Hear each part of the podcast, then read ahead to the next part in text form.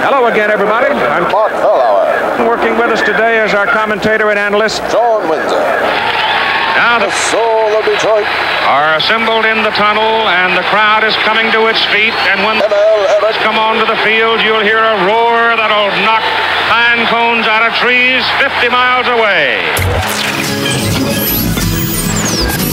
You asked interrogative question around my face. It's gone. What are you, what are you doing? What are you doing? That is not paid for by them. That is paid for by the people of Detroit. You might be qualified, ML. I'm not qualified for this job. Let me tell you something. You want to go right now? Okay? You want to go right now, Albert? Hey kids, it's your old pal ML Elrick back in studio after a week in Chicago. You know, it's kind of weird to go to a major city where every building isn't owned by Dan Gilbert. but that was a that was a nice change. It actually made me feel like Detroit is really small because there are skyscrapers everywhere. There are skyscrapers going up and they're actually being built by multiple different people. So that was really weird. But I do have to admit that I felt a, a small, a very slight longing to be back uh, here in the dungeon with my, Well, my I'm- friends Mark Fellhauer I, Sean for one, am glad you're back here. I'm glad you're back. Where'd you go? Chicago. Oh, okay. Where were you last week? You Uh, oh, I thought maybe you went somewhere else. No, no, I'm heading to Costa Rica next week, so we'll be That's we'll right, talk about yeah, that at the end of the show, uh, including my preparation. I just got the booster shot yesterday, and uh, not feeling 100, percent but not feeling bad. And if you've been reading about this Omicron or Omicron, uh, I would urge everybody to get vaccinated and to uh, if you've been vaccinated, and it's been a while, get the booster shot. But uh, but that's not the big news um, here. It is across the world that this pandemic is mutating and spreading and infecting people. The big news here is sadly a story that seems to leap from jurisdiction to jurisdiction, and that is a troubled kid goes to school with a gun, and now there are a lot fewer kids and there are a lot more troubled kids because they've been traumatized for having to go to school. In fact, I got a call from my daughter after this happened who's doing her student teaching and she was freaking out because she's like what is going on? You know i mean is this is this the profession i'm getting into where i could go to school and have to fight a kid or save a kid or be killed by a kid? And i didn't know what to say. You think you're sending your kid into the teaching profession? I mean she she wanted to go on her own. It's not like we assigned her. But you figure what's a safer place than being in a school but uh but not so and tragically it's here in Michigan, and and and I, and look at how it affects the whole area. It's not just the four dead, the other wounded, or the kids that even go to Oxford. It's you know, it's all over the place because everyone's worried about it. We've seen all the uh, death threats too, which uh, is an interesting topic. I kind of want to ask our guest about today too. yeah, it, and that that brings us to Mike Rataj, uh, defense counselor extraordinaire, uh, charitable dude non Periel, who joins us on the as yet unsponsored Zoom line. If somebody wants to sponsor that, you know, we'll take your money. But Mike, uh, how you doing this morning? I'm doing good, ML. So we want to talk a little bit about this case and what you think of some of the matters at hand. And one of the things that we might use as a, a, a launching point is uh, a story that my wife Teresa Baldas wrote today in the Free Press about how the parents have hired a couple of attorneys who have uh, a pretty decent track record. Um, certainly, they're being paid by the parents, but the kid who is facing the even heavier charges pulls a court appointed attorney that the rest of us are going to pay for. And I was wondering, what did you think when you saw that, that, that the folks are willing to pay for their own lawyer, but juniors, juniors on our dime? I'm not sure how to really interpret that uh, or how to view it.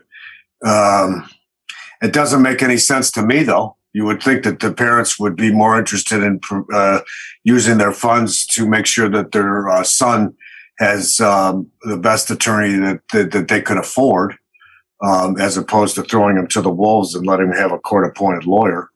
Um, I, I don't really even know who these lawyers are. Uh, all I know is that they haven't been law- uh, lawyers very long.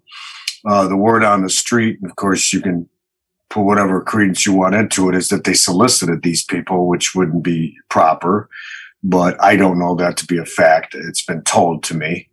Um, What do you mean they solicited? They haven't been lawyers very long, and um, there's certainly a lot of uh, more competent attorneys out there. Uh, and I certainly watched the uh, Zoom the other day, and I was not very impressed uh, with the way they handled themselves. So, I mean, that's about all I can say about that. I, I don't know who they are. They, I really, I mean, all I know is that they haven't been lawyers very long, and I think they're over their head. Well, the, the two attorneys are Shannon Smith and Mariel Lehman, and they um, defended Nassar, um, the doctor and the female uh, mutilation uh, trial. Well, yeah, my, I mean, my dear friend Mary Chartier did all the heavy lifting in that case. Okay. She, she, she's her and I actually were admitted uh, to as fellows to the American Board of Criminal Lawyers together. Um, I know Mary very well. I mean, she's an, um, I mean, you know, she's top notch. I mean, there's no other way to put it. Um, and she did all the heavy lifting in that case, in the uh, mutilation case, not the other two. So, and of course, um, the other, the Larry Nassar case was nothing but a slow plea. Yeah. yeah. Well, Mike, we've seen attorneys make their name with a high profile client, and I'm thinking specifically of Jeff Fieger and uh, and Dr. Death. That was a case where I don't think anybody knew who Jeff Fieger was before he took that case, and afterwards, you know, now he owns a friggin' island. So uh, I'm wondering, i- i- is do lawyers, and I don't know whether they solicited this or not, but do do lawyers look for a defendant and say, this is a case that's going to have me out there all the time. This is the kind of case where I will offer my services because in the long run, this is going to put me on the map. Well, I can only speak for myself, and I never viewed any of my clients that way or any of the cases that I've had that way. So, um, if that was their motivation, then I think that um, uh, that speaks volumes about the attorneys. Sure, and I, I don't Um, want to suggest that that's their motivation, but I, I know you've taken on some some tough cases, and maybe maybe a motivation could be, hey, this is going to be a real test of my legal acumen. I'm taking on somebody that everybody thinks is a bad dude, and if I can do a good job for them, people will, you know, I'll, I'll improve as an attorney. People will come to view me as someone who takes a tough cases and gets a good result or best result possible for my client. I mean, do do lawyers are they ever motivated by that? You know, boy oh boy, this is the case of a lifetime, and I want to be right in the middle of it. Well, I, you know, again, I'm only going to speak for myself. I've never looked at it that way. I've been fortunate, okay, where cases have landed in my lap. I didn't seek them out, and um, and and so I mean, but you know, I'll, I mean, our job is to represent the accused, okay, and um, I've never solicited a client.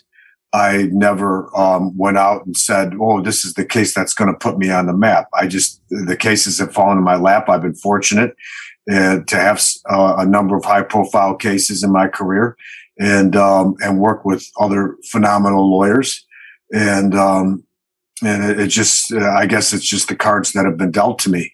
But I certainly don't. I've never looked at a case and said, "Well, this is going to make my career," because you're only as good as your last case. And just like in hockey, ML, you're only as good as your last shift. So, um, Yeah, my my last shift is never very good, so I'm sorry to hear that. so well, what can I tell you, bro? I was hoping I there's a mean, you- magic bullet out there, some cream or something. right on. But no, I mean, you know, I mean, it's like, you know, I mean, what can I tell you? I mean, I, I can only speak for myself. I've never looked at it that way.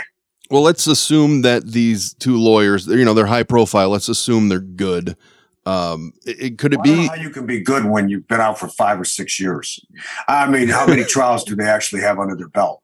Sure, You know, um, you know, I mean, you, you know, but what I again, want, I don't know them. Yeah.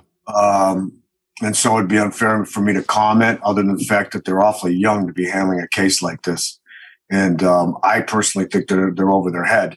And um, there's certainly a lot of more accomplished lawyers out there that could be handling this case. But to the original point, uh, why are they spending money on themselves and not using those funds for their boy? could it be because their charges might be uh, easier to beat? So- well, I mean, it could be a lot of reasons. I, I, I you know, that's a really good question, but I, I, I have no idea how to answer that because you're asking me to get into somebody's head. So, Mike, can you explain to us how the court appointed attorney system works? I know at the federal level, you can make yourself available uh, and at a at a, a reduced rate. And and you look at some of the folks who are available for court appointment, folks like uh, I believe yourself, right, and Jim Thomas, and some other top Yeah, I mean, notch we're all- attorneys. we're- we're- the federal panel is a different ballgame than in the state court system. In the in the federal system, to be on the federal panel, you have to have, have had so many federal trials. You have to have uh, people on the panel vouch for you. Uh, there's a vetting process, I guess. Um, in state court, there's no vetting process. Um, you know, you have to to handle um, capital cases. I guess I, I've never taken state court appointments, just for the record. Um, not even in Wayne County. So, uh, but I do know lawyers that do, and in order to um, to handle capital cases, you have had to have been been on taking court appointed cases for a long time. And, um, you know, like there's great lawyers like Gabby Silver and David Cripps and Ben Gonek and Maria Mannarino in Wayne County that take court. Uh, uh, uh, uh, I'm trying to think out in Oakland County. I think that my friends uh, Jerry uh, Sabota and Mitch Rabit were taking appointments out there. They're phenomenal lawyers. Okay, so you can Um, still get a very high quality attorney who's court appointed at the state level. It's not just uh, rock stars on the bench in the Fed courts. You can. It's hit or miss, in my opinion. Um, you can get uh, a really um, a competent attorney at the state court level, but there's not a vetting process per se. What would uh, Mike? What would be the goal with the kid if you're uh, if you're the lawyer? I mean, when you have incontrovertible evidence that that party's guilty. Yeah, I mean, uh, I we call it damage control. Yeah. You know, that's all it is. Now, is the kid competent? Uh, I'm sure there's going to be uh, some kind of forensic evaluation done. I would imagine. Um, you know, is he going to? I mean, who knows? I mean, uh, is he going to point the finger at his parents and say that they put all this craziness in my head? I guess they're Trumpers. That's what I've read. Um, who the hell knows? But um, you know, you have to be involved in the case to really figure out which way, what moves you're going to make. And I'm certainly, you know, I'm up in the bleachers up in uh, right field. It's hard for me to uh, make, uh, you know, render an opinion about how you're going to defend this kid. But um, certainly, there's moves that you can make, and um, and I'm sure that uh, the lawyer is going to, you know, yeah, look, you know, our job is to make sure that that person's constitutional rights are protected. At the end of the day, that's what our job is. And and so I'm sure whoever's going to be representing this boy is going to do everything that they can to make sure that his all of his constitutional rights are protected. And um, at the end of the day, uh, it, you may still be in the same spot that we are today. He's guilty, and and and it's unfortunate that the kid's life is over before it even got started. And of course, the same could go for uh, can be said for the the victims. So it, it, it you know it's unfortunate all the way around. It's a sad story, but you know this is not anything new. Okay, we've been seeing this since Columbine. Okay, and there's been nothing done.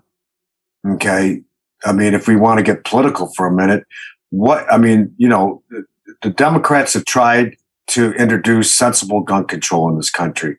The Republicans have blocked it at every turn. And so here we are still asking the questions after another shooting, school shooting. You know, how do we prevent this? Well, sensible gun control would be the place to start. Start, and of course, it starts in the house as well, right? So, um, you know, we need to stop putting guns. We got so many guns on the streets. We got so many guns in our homes, and um, I mean, I, I don't see any Republican come out um, at the federal level or even at the state level and saying we need to do something about this.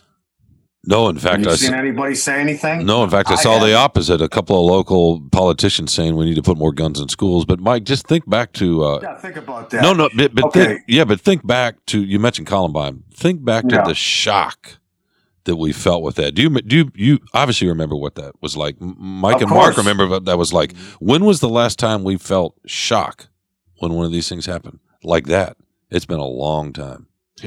Uh, Sa- Sandy Hook was pretty shocking. But, Sandy uh, Hook.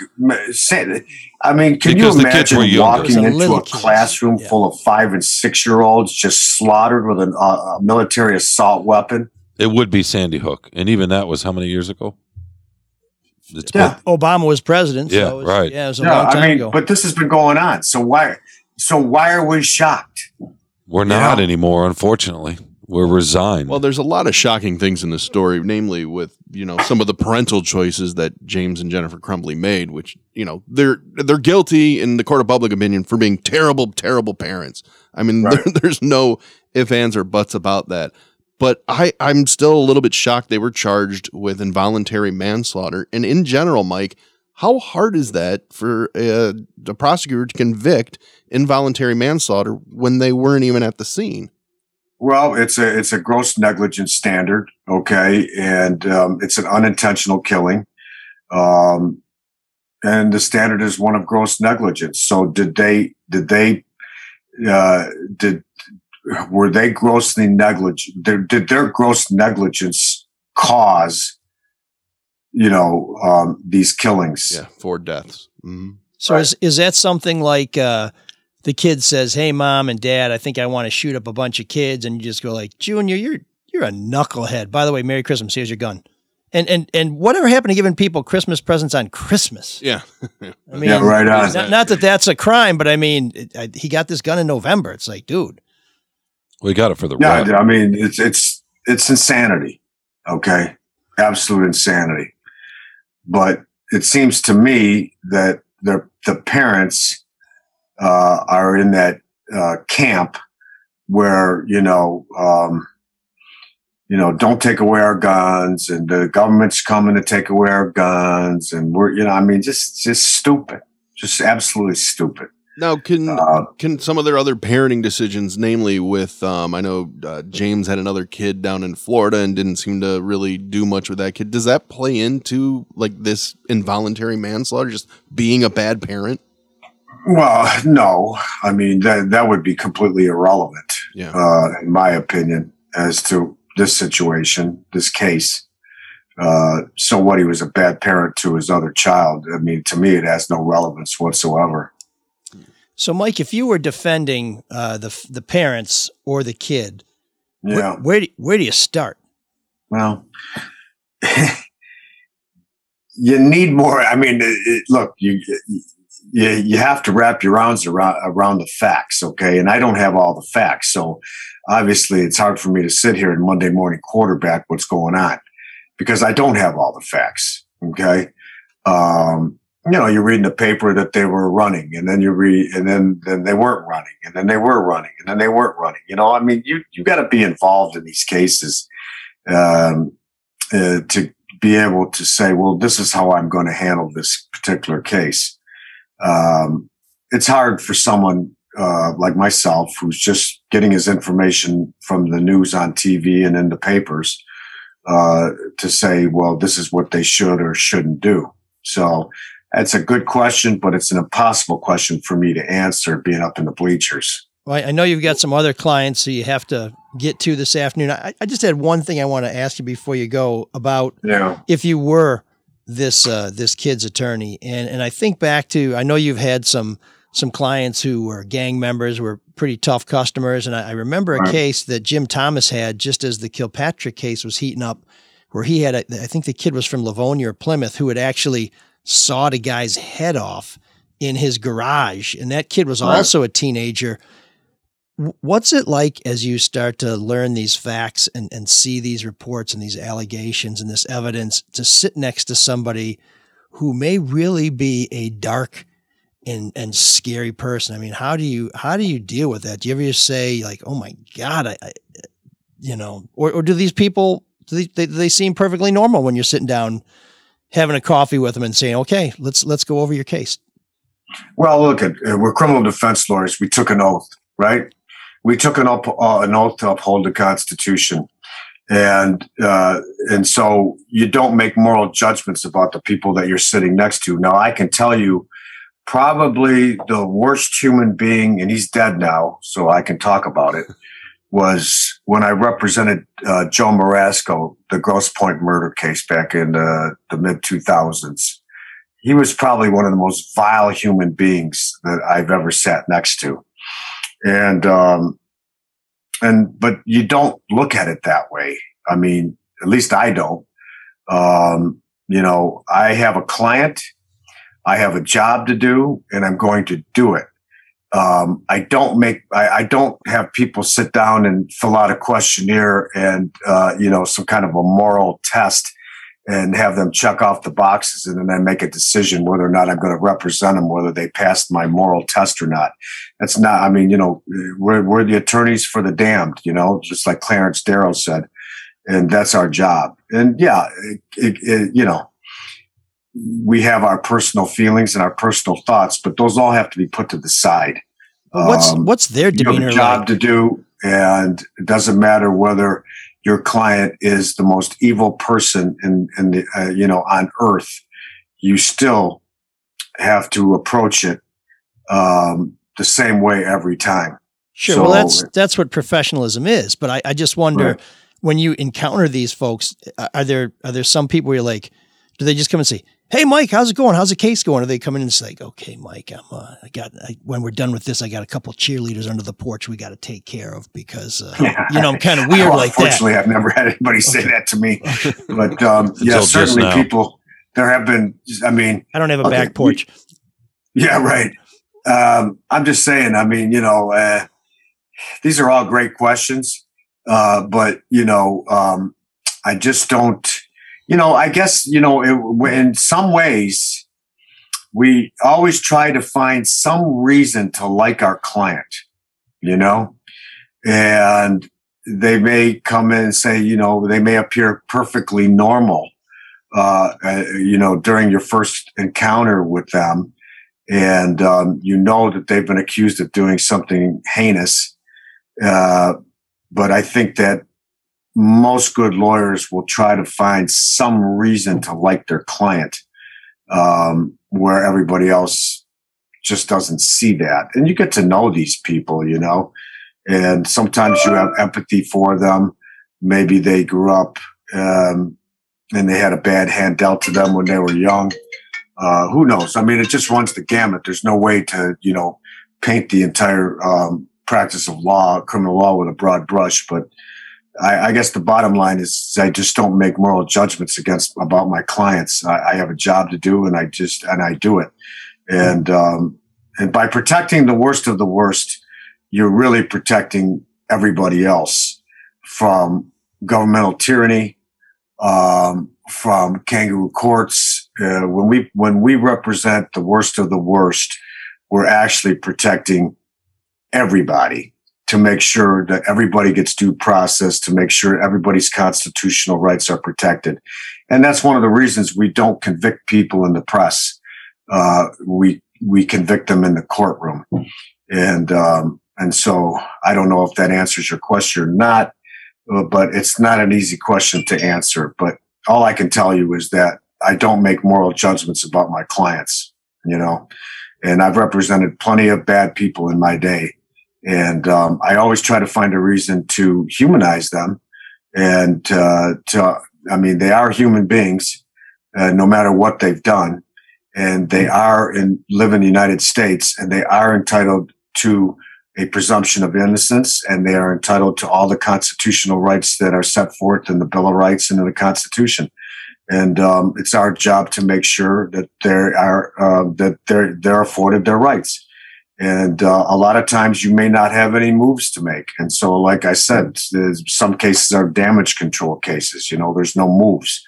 And you're just, you know, you're trying to figure out a way to minimize your damages uh, or their exposure. But um, it's it's certainly not a business for the faint of heart. That's yeah. for sure. Yeah. No, well, well, we appreciate the fact that everybody gets a good defense. And I'll tell you, when the Kilpatrick trial was going on, Ferguson and, and Victor Mercado and couple other folks. I was glad that folks that the folks uh, facing those charges had some of the best attorneys in the city. First of all, because everybody's entitled to defense, and it was a tough case. But second of all, because if you have the best defense that money can buy or that you can find, and you're still convicted it gives people a sense that you know what, then this was a fair outcome. That these guys didn't get some schlock who went in there, didn't get uh, was Slamica or one of these other nitwits who lose their bar card because they basically go in there and say, "Pay me my retainer," and then uh, then go to sleep. So so yeah, Yeah, I mean, and, and not to cut you off, ML, but I mean, you know, all you-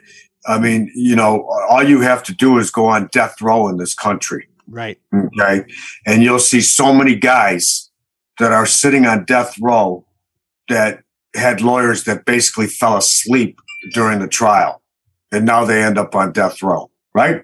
So it is important to have a lawyer that's going to, um, you know, give hundred percent and and do everything they can to uh, represent their client and make sure that their constitutional rights are being protected.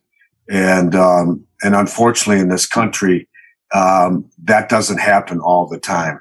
Right, and that's that's a that's a whole another problem. But a, a good defense, a vigorous defense, can can be the best defense against having innocent people. But to your point, up. yes, So, I mean on the Kilpatrick case and some of the other cases that I've been involved in, some of the gang cases.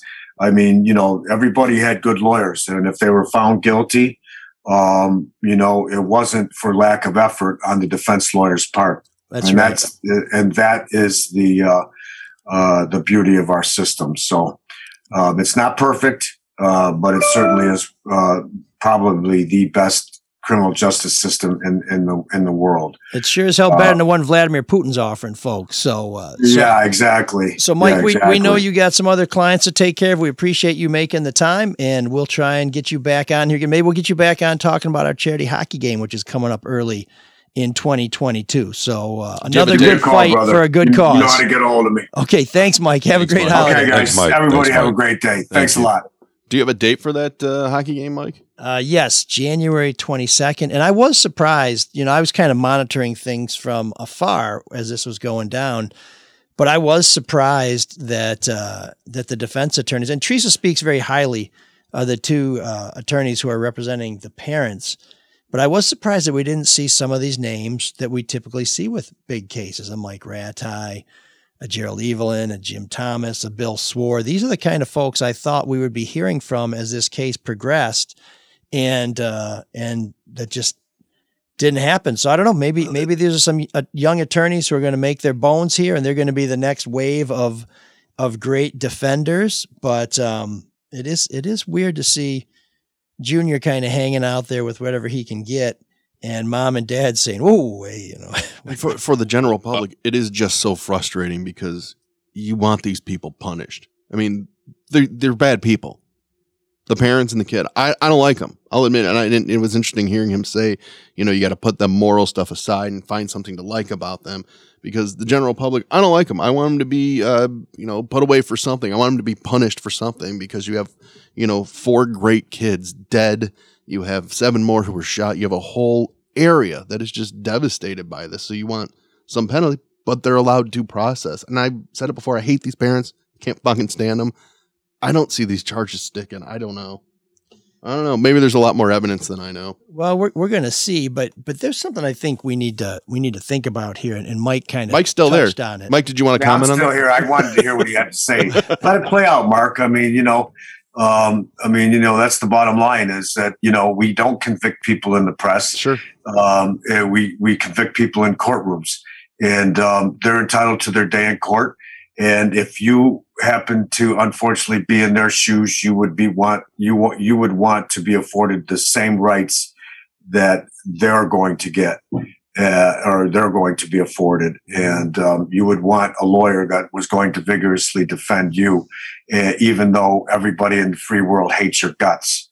So um, you got to flip it around. Yeah, yeah, and and as a reporter, you have to keep an open mind, even though, and you you also have to remember that the cops and the prosecutors are reduced are, are releasing probably only the evidence that makes their case look the strongest. We don't have the complete text message exchanges. We don't know everything that happened in those meetings.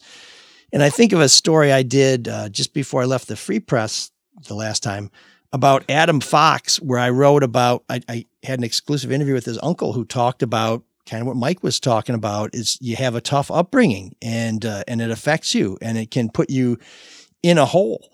And, um, and I, I tried to bring some of that forward. I mean, Adam Fox, for folks who don't remember, is the alleged ringleader of the plot to kidnap and, and maybe blow up Governor Whitmer. But I heard a lot of people saying, you're like, oh God, here we are apologizing for another terrorist. I said, no, no, we're just giving the other side of the story. We're just allowing people to speak for that person. That case still hasn't been resolved, but but it, it you know we we we do you know so let's let's assume that everybody in this whole thing is guilty as charged. Um, boy, who who do you feel more sorry for the the kid who clearly is messed up, or the parents who had a messed up kid and and didn't seem to either realize it or didn't want to do anything about it. I mean, if, if that was my kid and and I've been in situations where you get called to the school and your kid's having a rough day, usually we try and say, let's get the kid out of here. You know, unless uh unless it's one of these things where they just have to, you know, they're having a rough day and they need to power through it because they they don't want to take a test or something like that. But if somebody says, Hey, my kid's drawing pictures of guns and and and blood and and I mean, I'm thinking, let me get my kid out of here for my kids' protection, let Sure. alone for the protection of all the It- it- classmates. It, and the certainly teachers. seemed. You know what, though, ML? Think about this. Okay, we wouldn't even be having this discussion if somebody would have had the cojones. Okay, to grab that backpack away from that kid. Now they already had some. They already saw the drawings. They, mm-hmm. you know, they had the parents in there. Clearly, the kid had some issues. Nobody bothered to pull that backpack off that kid's back and look in that backpack to see whether there was a gun in there.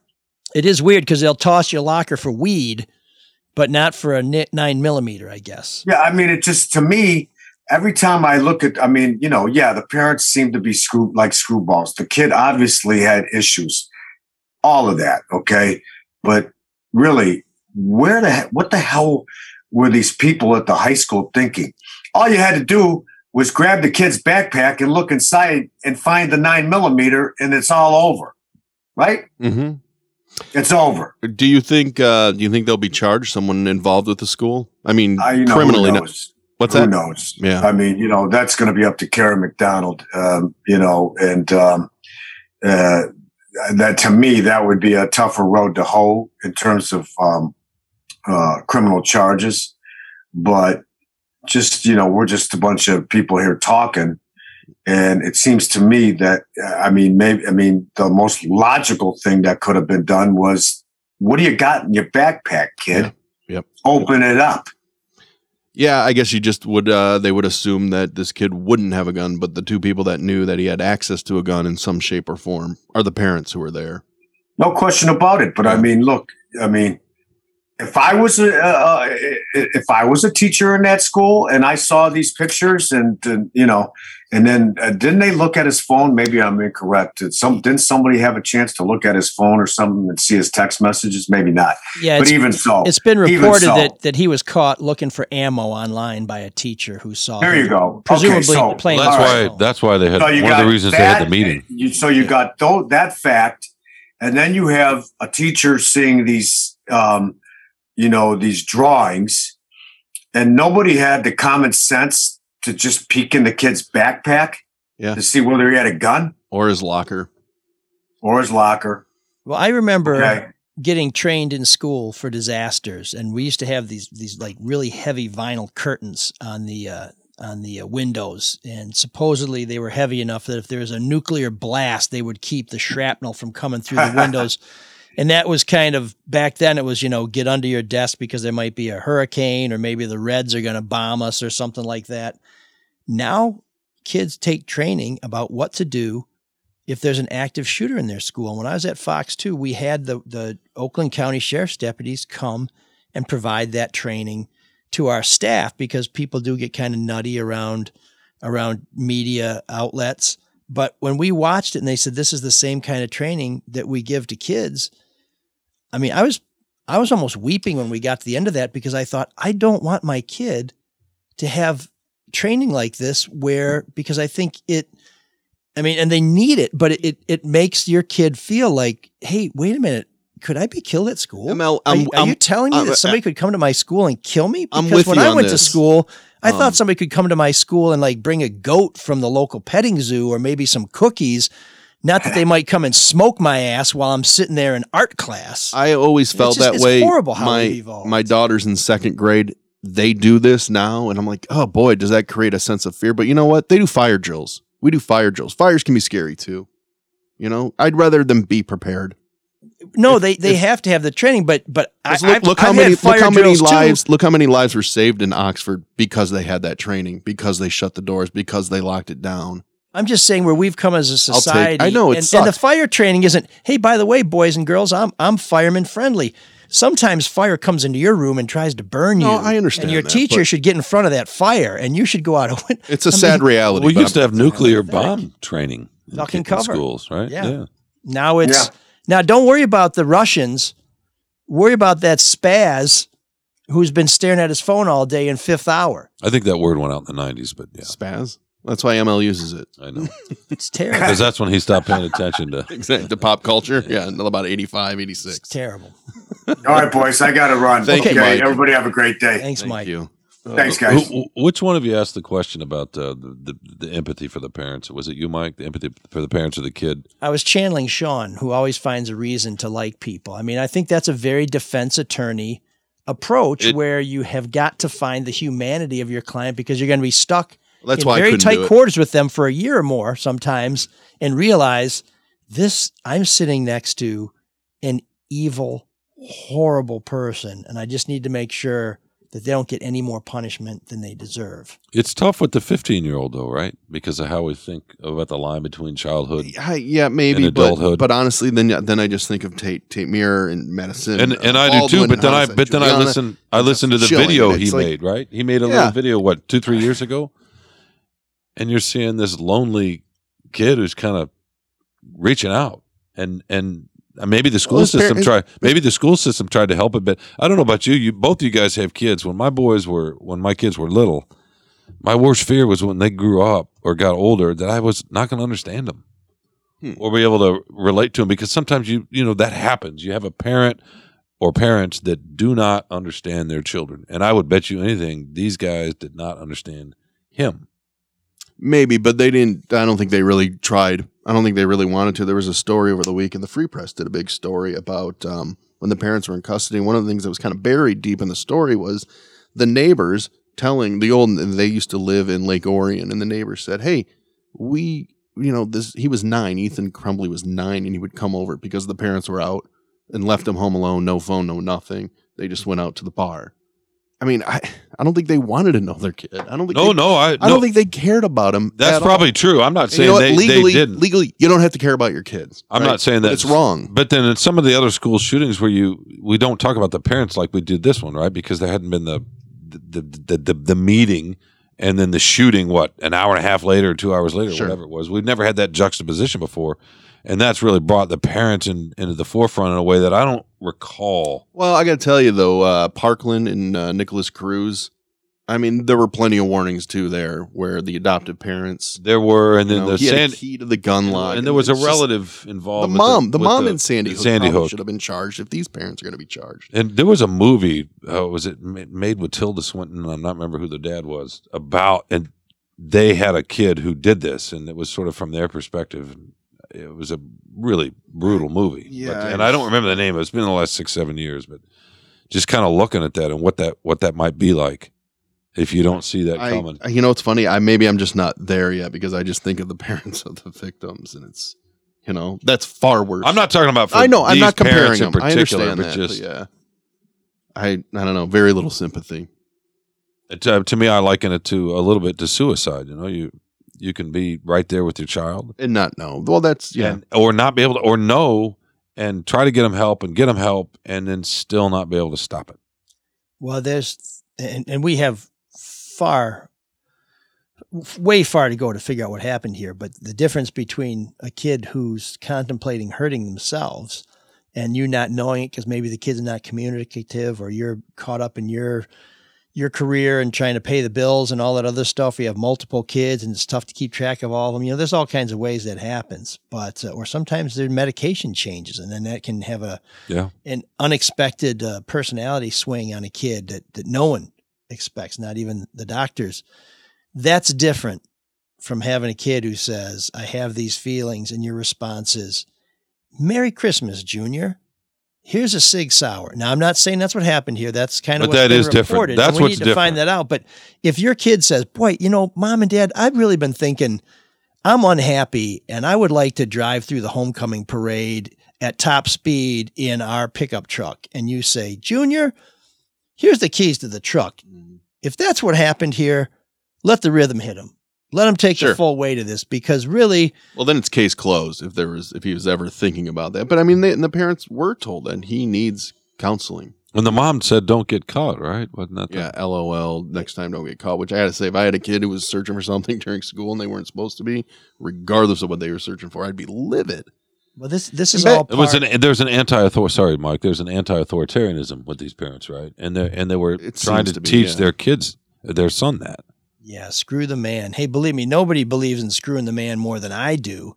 But uh but smoking everybody in your homeroom is different from challenging authority. And I, I think at some point I mean, I don't know. I- I Kids are such a mess these days, but uh but if you know your kid is a danger, you know, let's just look at it this way. Your kid's a danger to himself. Yeah. Do you want to have that gun in the house? And, and I'm not saying that we shouldn't have guns in our home. I don't have one in my home. Uh, you come in my house, I'll kick your ass. I, I don't need anything. But if you're going to have that gun, can you have it locked? Can you have it in a safe? I mean, there's thumbprint safes you can put right next to your bed. That's what If you're reasonable. worried about that's being able what to get to reasonable your people gap. do. some kids have had uh, I mean on some level kids have always been a mess right it's it's part of it it's like saying that we're the only one uh, the, the Americans are the only one that struggle with mental illness because that's one of the arguments you hear so often. Well we need to we need to have better treatment. We need to have more facilities. We need to we need to spot the the signs earlier. Well every country on the planet has citizens who suffer from mental illness but they don't have these issues. So what's the difference? Before um, we move on to something fun, I do want to point out regarding Oxford High in the school because there's a lot of anger towards them. I, I think the two teachers that made it aware, you know, that he's searching for ammo, or the one teacher that took a picture of the drawing that Ethan made before he, you know, crossed everything out so he couldn't be caught, which shows a little intent there. Like he's smart enough to do that.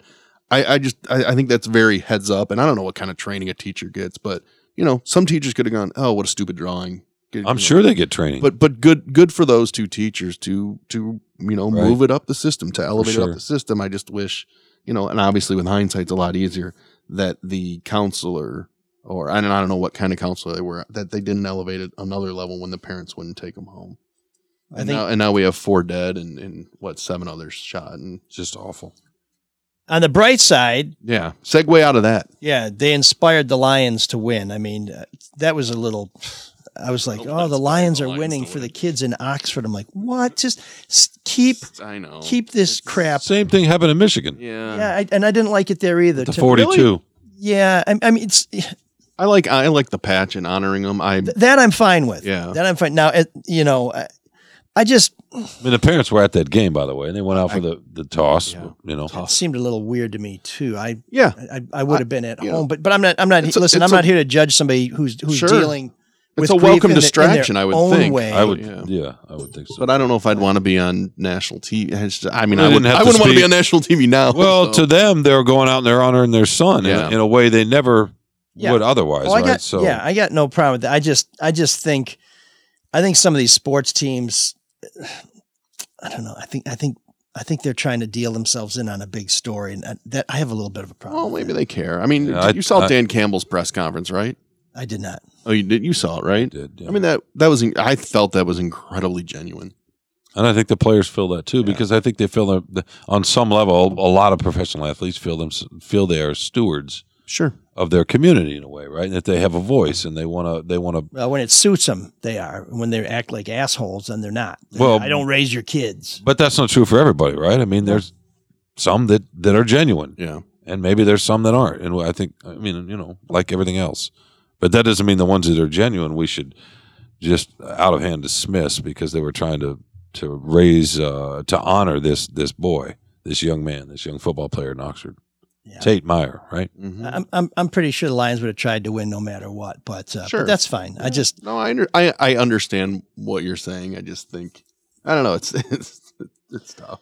there's all kinds of people who who try and uh, get a toehold on these on these big stories and these big situations. And to me, I'm uh, There are some people that capitalize Yeah, on it. Like we're doing on the podcast, huh? Well, we're actually trying to talk talking about out. the we're talking No, about but that's my point. We're we're all we're all talking about it. We're all you know. It doesn't mean we all have bad motives. I don't. But we're not any doing this do. podcast to try and heal people. We're, we're trying to discuss this topic that's in the news. This is not, we're not, uh, and we're not dedicating this podcast to anybody but our listeners. Well, I don't think the Lions are trying to heal anybody as much as trying to honor somebody, and I think there's a difference. Well, uh, Are you guys gonna start fighting again? No, No. no, no, no. I, I guess, I, so I guess the other difference is the Lions are a bunch of big losers. and You just whatnot. don't like the Okay, that's no, that's different. and on that point, can you tell us about a sponsor? yeah. 'Cause that's the only way I know how to say. So here's who's not a big loser. Oh, There by the way, you were just Oh, angry never they won. Sorry, What? you were angry they won. Is that what's really going on? No, no, no. I just to me, to me, I, and I don't know what went on behind the scenes, but to me, if if I was if I was grieving and the Lions came to me, I'd say, you know what, you've caused enough suffering in my life. Just Oh, move on. Just stay away from me. but um, anyways, uh, Just you know who the big losers are? Who? The people who tried to get their feather bowling holiday party at the Cadieux on Fridays Oh. and Saturdays because they are completely booked. They Good. are fully booked for the weekends through the end of the year. But the Cadieux Cafe on the east side still offers great food, great fun. Feather bowling other nights of the week. Yes, those lanes are booked Fridays and Saturdays to the end of the year, but you can call now and still get a holiday party scheduled before 2022. Do not wait around. Give them a call. And of course, you know, whether the feather bowling lanes are full or not, they still have live music. They still have great eats. They have a fantastic tap and a great staff. So if you want to find out what's going on at the Cadieux Cafe or you want to contact them to try and book your holiday party before it's too late, it's getting pretty close to being too late. So do not tarry. Sean, let me say Terry and didn't say anything. That's pretty good. Um, you can go to cadieuxcafe.com. That's cadieuxcafe.com. And Caju Can you spell that for me? C A D I E U X. How do you spell C A D cafe? I E U X cafe. C A F no accent. Now let's assume um, everything is booked up and I have to have a party at home. Is there a place I should uh, maybe get some food to cater from? Well, you know, they'll either make the food for you or they'll supply you supply you with some amazing Let's say I'm up in. Sylvan Lake. Let's say I'm Oh. up that way and uh, I can't make it. I wouldn't limit set up. myself to the to the neighborhood. I mean, I I drove out to Sylvan Lake from the east side to get my turkey from the butchery, where Dave Hubbard and Chef Julie are always there, providing great eats, meats, and treats. TheButcherySL.com, 248 cows. That's 248 682 C O W S. When you go to the butcher, you'll find out why Chef Dave and Chef Daly, D- uh, Julie say, don't just eat meat, experiencing it. Ex- Boy, I'm sorry, I've been a little rusty here. Don't just eat meat, Take one week off and experience it. Actually, I didn't take a week off. I just kind dialed of. in remotely. Um, the Same butchery thing. is on Sylvan Lake Road in Orchard Lake. They are closed Mondays and Tuesdays, but every other day of the week, get in there, get some great grub. That's the butchery. SL. Oh man, the geeks have inherited the earth. Did I do that? What a dork. Does him wanting to play with us again mean that he's turning into a geek, or we're turning into cool guys? So this is just what I was afraid of. what? Your, not my, Michigan Wolverines actually put together a decent season, and all of a sudden, decent Big Blue, a playoff season. Oh, they got beat by the Spartans.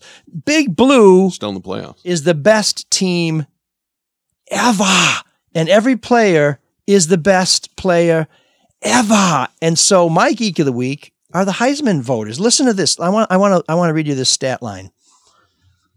31 solo tackles, 47 assists, 78 total tackles, 15 and a half tackles for a loss, 10 sacks, two fumble recoveries, one touchdown, and one forced fumble. You know who did that? Will Johnson. No. Anybody? Who? Kenny Willekes, who was not even mentioned in the Heisman, who played for a far inferior team Well, than I- Hutchinson, what who I would had. say is hold on that just- now, that hold on a just shows we need Hutchinson better, uh, had 20 fewer tackles, had the same number of tackles for loss, had three more sacks, had one fewer fumble recovery, had one less touchdown and did force one additional fumble. And all of a sudden, he's one of the top four players. And he wasn't even one of the top defensive players in the country. You're this is ridiculous. You're insane. no, no, don't take my word for top. No, take NFL scouts who are going to tell about- their GMs they'll be drafted at Or two or three. Yeah, so I Take know Pro I- Football Focus, who grades every single play. I mean, defensive stats, stats in general can be misleading, but defensive stats. And you- what does you PFF run? You run away from. Uh, Tell them from what PFF says. Uh, well, he's the number one player. Yeah, that he's put one of the best Yeah. rush performances. watched- So then, why was Will Anderson given the Nagurski Award as the top defender in the country? That's uh, the Yeah, it's the Nagurski people. Yeah, I don't That's know. the top, def- but he. I gotta your, tell your you, boy I- Hutchinson wasn't even one of the top three. I, I was telling Sean this before uh, the show. There's only three or four guys that I would watch on defense in all the times I've been watching Michigan football where I don't watch the ball, I watch the defense. Aidan's one of them, Woodson's another, Jabril Peppers, and um, oh my God, I'm Peppers trying was to blank. awesome. Huh? Ojabo, also pretty good. Devin Hutchinson Bush. has the help of Ojabo. Defensive end. I'm, why am I Woodley? LaMarr Woodley. Oh, Woodley. But I would just sit and watch that position. His arms were bigger than his legs. It's it's amazing. I you know you can people can complain about him being in the Heisman or not being in the being a Should not be a. Heisman finalist. Not not over. Not over. K9. No way. Oh, that's what this is about. No way. No way. Oh, so you think Absolutely. you think. Kenneth Walker's being blocked out by Aidan Hutchinson? That's what no, it is. No, I'm just saying uh, Aidan Hutchinson does not deserve to be a Heisman finalist, and certainly he doesn't deserve to be a Heisman finalist more than than uh, my man Why? number nine I mean, in the backfield there for Michigan State because because sounds a little bitter. no no but I'm just I mean this is this is something that Spartan fans have been talking for. Willekes' numbers are far better than Hutchinson's numbers. It's not just numbers, though. You know that. Now, why do you? Why do you is think? all about numbers. That's what No, analytics it's, are. No, it's not. That's what it's it is all now. Part. It's all part of the equation. no no no. How come? How come the winner is typically from a team that is in the national championship game? Really? Is is that who Kenny Pickett is? Is that who C.J. Stroud is? I mean, come on. Well, Pickett, you just couldn't deny the stats, but typically the winner comes from a team that is that is in the playoffs now, or at least the national championship, because that's all part of the whole deal. It's not just numbers. No, no, that's John? That's, that's jacked up. Well, Yeah, people no, are going to say. I'm biased, but let's all let you handle it. that's jacked up. Well, the, the thing about Walker, and I was telling you this off He's the air, phenomenal. off the air, is that uh, I don't know how good Michigan State is without him this year. So he kind of, I would agree. brought some juice and explosiveness uh, in a way that was nobody saw coming. I mean, Mel Tucker might have, and the, the coaching staff up there. But yeah, they're not ten, a ten win team. That's for sure. Without Walker, you Dude put up five touchdowns against Michigan. Is You- that right? you take up against Aidan Hutchinson you take and well, the head to head against the greatest player in defensive history. Well, wait a second. the- the Hutchinson, problem is- TDs. wait a sec. To the that problem point, is Hutchinson. What Hutchinson did against Ohio State versus on the biggest stage versus what Walker did, well, well, and that's where that, that's where this was won and lost. Hutchinson. no, forget that. That go with the head to head. Walker versus Hutchinson. Walker owns Michigan. well, Sorry. Aidan owned C.J. Stroud, and he's a Heisman finalist. He sacked him three times. So take Stroud out too. I'm fine with that. I got So no just give it to Walker. Period. No, what you're thinking. no, no. I'm just saying. I'm saying this Hutchinson thing is he's riding that blue wave because people have been waiting for this team to be more than dog He's not riding the blue wave. He's don't think you've riding. watched him enough. He's then. riding the winning wave of gotta- a team. That's what he's riding. It's not a blue wave. It could be anybody that's Oh, so they're not the blue team. Had this. Uh, no, you you have a, a, a win that's as big as anything you've had in 20 years. It's on a national stage. It's part of the biggest rivalry or one of the biggest rivalries in the national college football scene.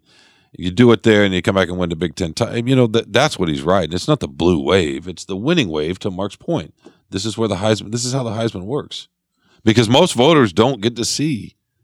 Every single snap. No, they don't. And and honestly, I was telling. They don't. I'm a voter. This is this. Are you really? Yeah. Would Well, who'd you vote for? Can you for? tell? Would, are you allowed to say? Is this like a He Hall can of Fame? say he's just like he's just no, a- I, th- I think you can say. I think you can say. Uh, I had Bryce Young, uh, Aidan Hutchinson, and Kenneth Walker. Yeah. I, top I think you can only that's vote for three, thoroughly. Yeah. Yeah, and they come. Is it four finalists? yeah. Okay, interesting. And I got to say, regarding defensive players, And I thought about Kenny Pitts, by the way. It was hard.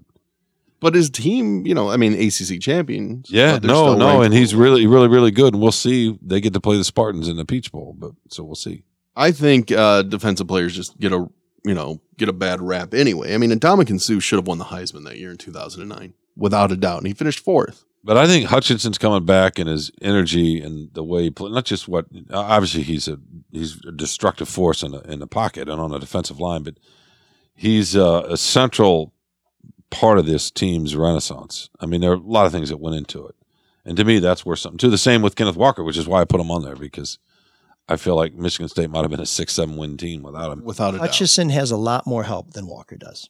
That Ojabo is a beast. Oh, so because the rest of the team is not as good, that that's why he's better? No, But their Sean, linebackers Sean are- just said that he thinks Walker is a difference maker on that team. Yes. I'm saying Hutchinson, Hutchinson has is too. other difference makers on his side of the does. ball. He does. Ojabo's one of them, but that defense is not a stellar Michigan. I mean, their linebackers are fine. They've got one solid cover corner, right? Yeah. Well, they got Dax, Hill. yeah, and no, and he, he's a pro, and yeah, Ross is a good player, linebacker for sure. He's got some help, but that's like saying Walker doesn't have any help with before Nailor got hurt, with two really really good receivers and, and, a, a, and a good and quarterback. a good quarterback. Yeah, for sure. Head to head, Walker five touchdowns, Hutchinson. So Oh, Heisman, so one game. Okay. Heisman hype, uh, Heisman hype suckers. You are my geek My of the week. God, sore loser. You know who's not a sore Actually, loser? they didn't lose. They beat Michigan. So you know, they're sore about that. No, I'm talking about Kenneth oh, Walker. sorry. Oh yeah. You're being a sore loser about that. Who's not a sore loser? Uh, let's. Well, both these guys aren't. Uh, let's start with They're Luke, winners. Yeah, the big winner, Luke Nowacki, Oh. and he wants your money to win for you. He wants you to be a long-term investor, and you need a strategy. So you need to call our buddy Luke Nowacki, Pinnacle Wealth, 248-663-4748, because he provides rational financial advice. No That's hot all I'm takes. asking for. Something rational. That's all. Yeah, exactly. Just like the voters did. Yeah, Um, irrational exuberance. Oh, please. You won't get that with Luke. Luke is steady. 20, 30 carries in the snow. He has a long view of the market and he's going to help you make some money, get advice, get a strategy. Call Luke Nowacki, Pinnacle Wealth, 248 663 4748. Because he'll make it all about the best players who are eligible for the Heisman and you, sweetheart. Securities and investment advisory services offered through Royal Alliance Associates Inc. Member FINRA SIPC. Royal Alliance Associates Inc. is separately owned, and other entities and/or marketing names, products, or services referenced here are independent of Royal Alliance Associates Inc. And the other guy is David Hall. Hey, David Hall. Tell me about David Hall, or you want me to tell you about David? No, no, I'll just tell you if, if you haven't gotten your letter from David Hall offering you a much lower rate if you refinance, you have not been checking the mail. Maybe maybe Santa has intercepted your mail because you've been very bad. But David Hall will get you rates and and you know, they're talking about fiddling with things over at the Fed, which means those rates could go up. I think they're still getting you rates somewhere in the twos. Is that is that right, Mark? Well, the only way to oh. find out is by oh. calling 866 Call Hall or going on the website Call Hall first. We have a link on ML Sola Detroit as well, where you can check out what Hall Financial can do for you. And they're open uh, pretty much all the time, seven days a week. They're available on the weekends. So if, uh, you know, I know football's over, but maybe you're watching a football game in between, in halftime, you can call Hall and they're going to help you refinance, and get some money out of your house. NMLS number 1467435. Call hallfirst.com or 866 call hall.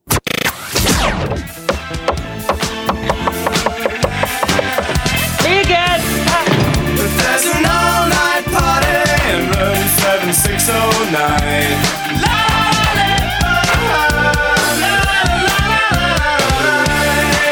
And you can dance together all night if you've got the time.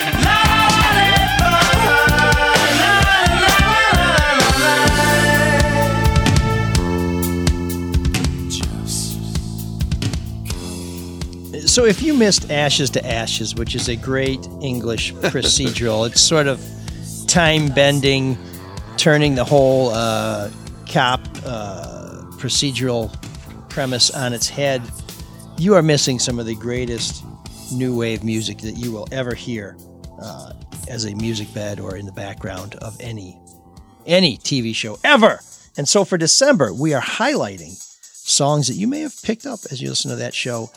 And this week, we bring you Club Country by the Associates. And even if you guys don't like this, you're going to be surprised to hear who loves Oh, the Associates. that's a good tease. Oh, yeah.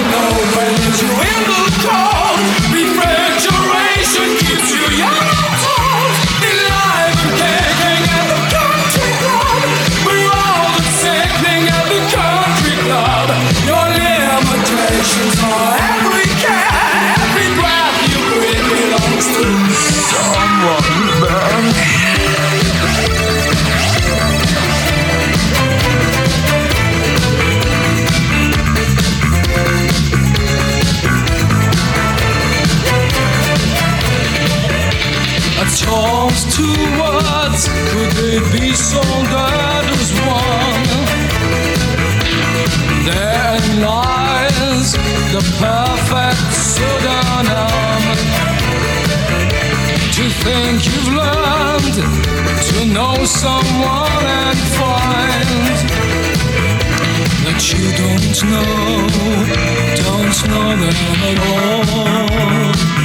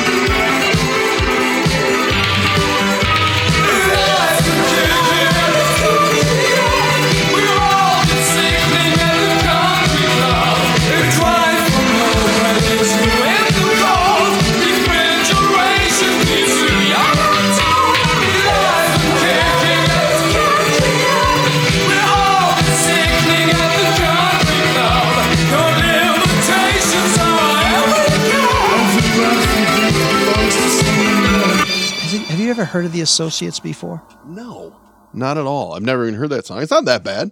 Are you No, but I prefer the association. are you looking for more associates after that, or you- Yes. you had plenty? No, I'll, I'll, I'll look at any band. Okay. Well, they they're an interesting group. They did not have a lengthy career, uh, but their career was impactful on people such as Bono, who considers them a fantastic band, and I think he's been quoted as saying, "The Associates are better than us."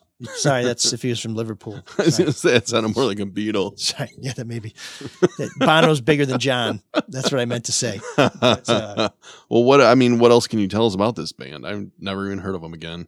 Yeah, they just they were just kind of early in the uh, in the new wave movement, sort of a post punk poppy group that um, they they they made they made their splash by covering a David Bowie song right after this David Huh. Bowie song went out. And apparently, they were not quite as good as Bowie, and there's a lot of people who fall into that category.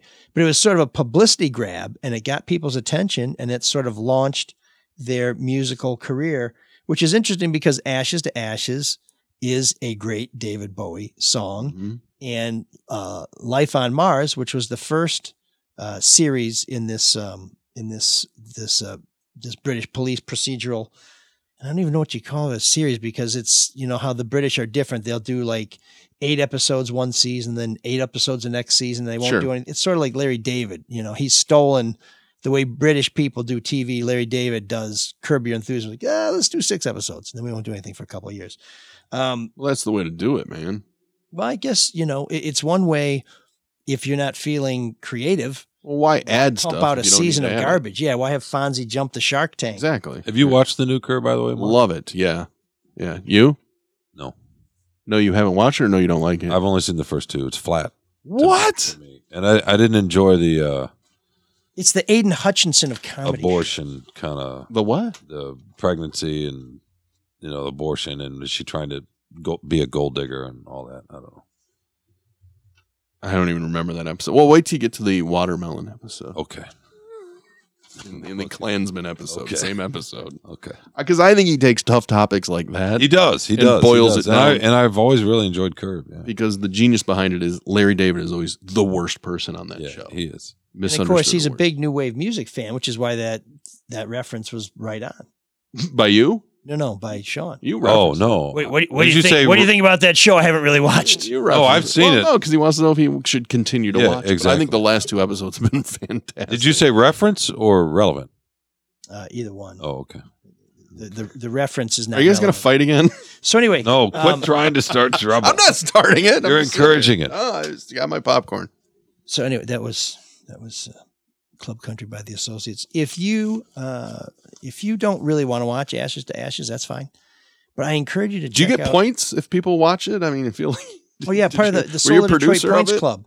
No, they, it's just it, it's such Make money if we watch it. it's such a period specific series and it has tons of music in it and uh, it's sort of a crash course in new wave hits and some obscura so if you don't feel like watching ashes to ashes but you want to learn about what was really cool in the early 80s uh, check out their playlists and if you have one you'd like us to play send us a note at mlsoulofdetroit at gmail.com believe it or not, we do have a phone line. It's it's it's notable only for its lack of use, but you can call us and leave us a message at 313-288-9070. That's Butterfield 89070. We would love to hear from you, your suggestions for great new wave hits that only you know about or some obscure stuff like the associates who have an interesting story and an interesting sound Yeah. that you want to introduce to the whole world. I, I have to tell you, I'm not sure that I love the associates. I hear some of what they're doing is kind of kind of cool, and I see some things in here where I'm like, yeah, I like that. That's kind of I see where that's going. then there's some of them like,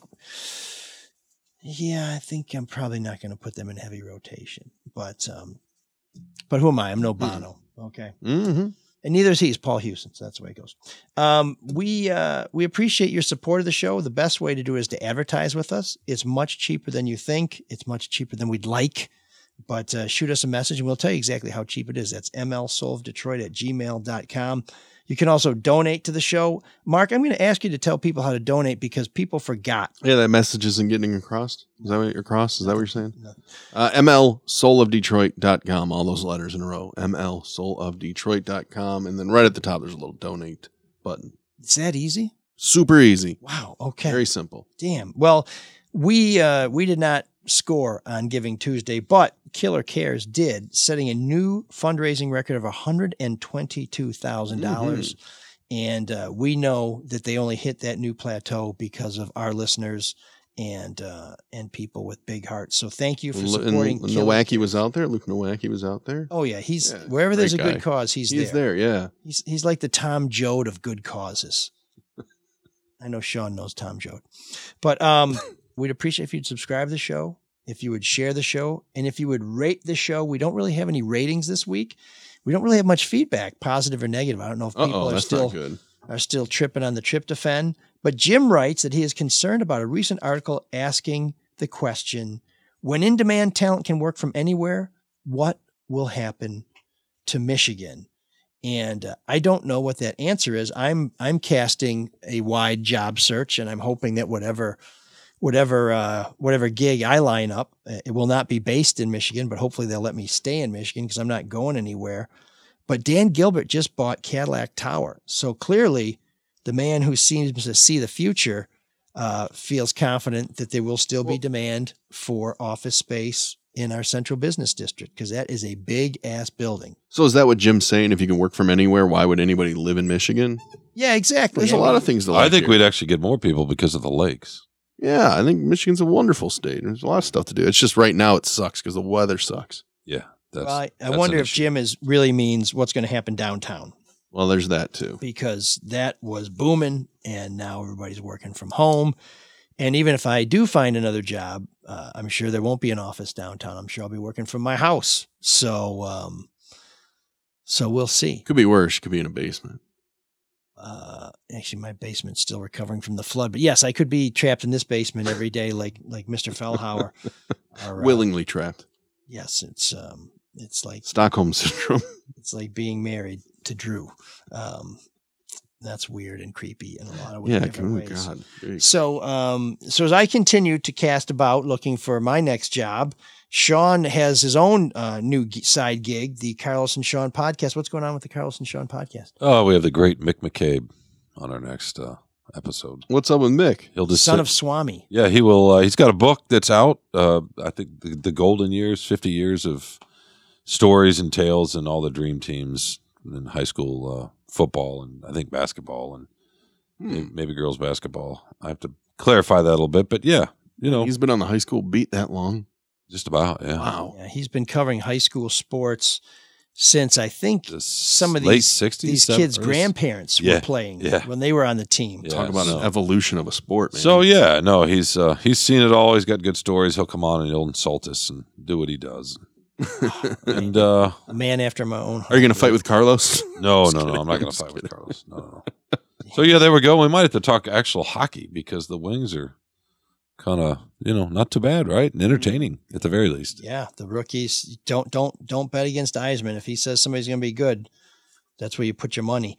Um, and I, after we leave here today, will be stopping by uh, a nearby home to pick up a snake pole, whatever the hell that is, that my travel companion in Costa Rica has asked me to bring, because uh, he said What is it? What is a snake pole? I don't know, but To he, ward off snakes, right? he said uh, Well, I would assume, but how does it work? this apparently has something to do with herpetology, which I don't hope doesn't mean he has herpes. I think it means he studies snakes or something like that. Oh, it's one of those. It's a grabber. It's like the long, like a selfie stick right. with a grabber. Perhaps. Okay. But I Well, think that's what Google told me. I think we'll be telling you a little bit more about that as we dial in from Costa Rica, where I'll be riding motorcycles for the next week or so. When are you going down? When are you going to be gone? When are you going down? When are you coming back? Thursday, but I'll still have people in my house who don't steal shit. Well, that's not why I was asking. Oh, sorry. Okay, You're leaving in two days. in two days, And where do you go? how long are you gone? uh, eight or nine days. Okay, so you won't be here next week. I will be dialing in from Costa Rica, as I just said a minute ago. Oh, I'm sure that internet's going to be awesome. yeah. Okay. You you you don't trust our connections and our friends. Well, that in sounds like a great. no, I trust Costa Rica. Okay. Yeah, that sounds like a great Figure, trip. figure out the other part of that equation. Yeah, so we'll just have to we'll have to find some Wi-Fi. so we may be talking about snake poles and whatnot on the next episode of ML Soul of Detroit. That's cool. That's going to be a fun trip, man. I hope so. I'm uh, A little need- envious. I need, I need to get out of town. So You just were. yeah, but this is you know this is this is like out of town. I Yeah, but I've been in a basement six days a week for the last two years. We need to we need to work on getting you out a little bit more, son. You got Oh, that moon. January 10th, What's January tenth? Indianapolis. Oh, okay, okay. If they can beat Georgia, yeah. What do you mean if? When? Okay. I ain't scared of Georgia. Are you scared of Georgia? There you go. You were scared of Iowa, and they they I they wasn't fell really, I wasn't really scared of 48 to th- or 42 to 3 shit man what what did uncle ml tell you? No offense for iowa. You None. guys should None. truck them Yeah, they- Zero, yeah. and you did. So um so there you go. And uh you know if you're looking for something to keep you entertained in the meantime the other red shovel network shows uh you know they can help kill some time. That's charlie LeDuff's no bs news hour. And of course the drew and mike podcast the show that makes all these others possible. Don't blame them it just happened. So, uh, so thanks for listening, and we will be back next week. In the meantime, we'll be chilling with our man Cyrus as soon as he takes us out. Can you dig that? Can you dig it? Can you dig it? I don't think you realize what an impact you've had on podcasting. You've been our greatest ambassador. And I just want to say for all of these people out here, we really appreciate all the things that you've done for podcasting and wish you the very best in your retirement. Had more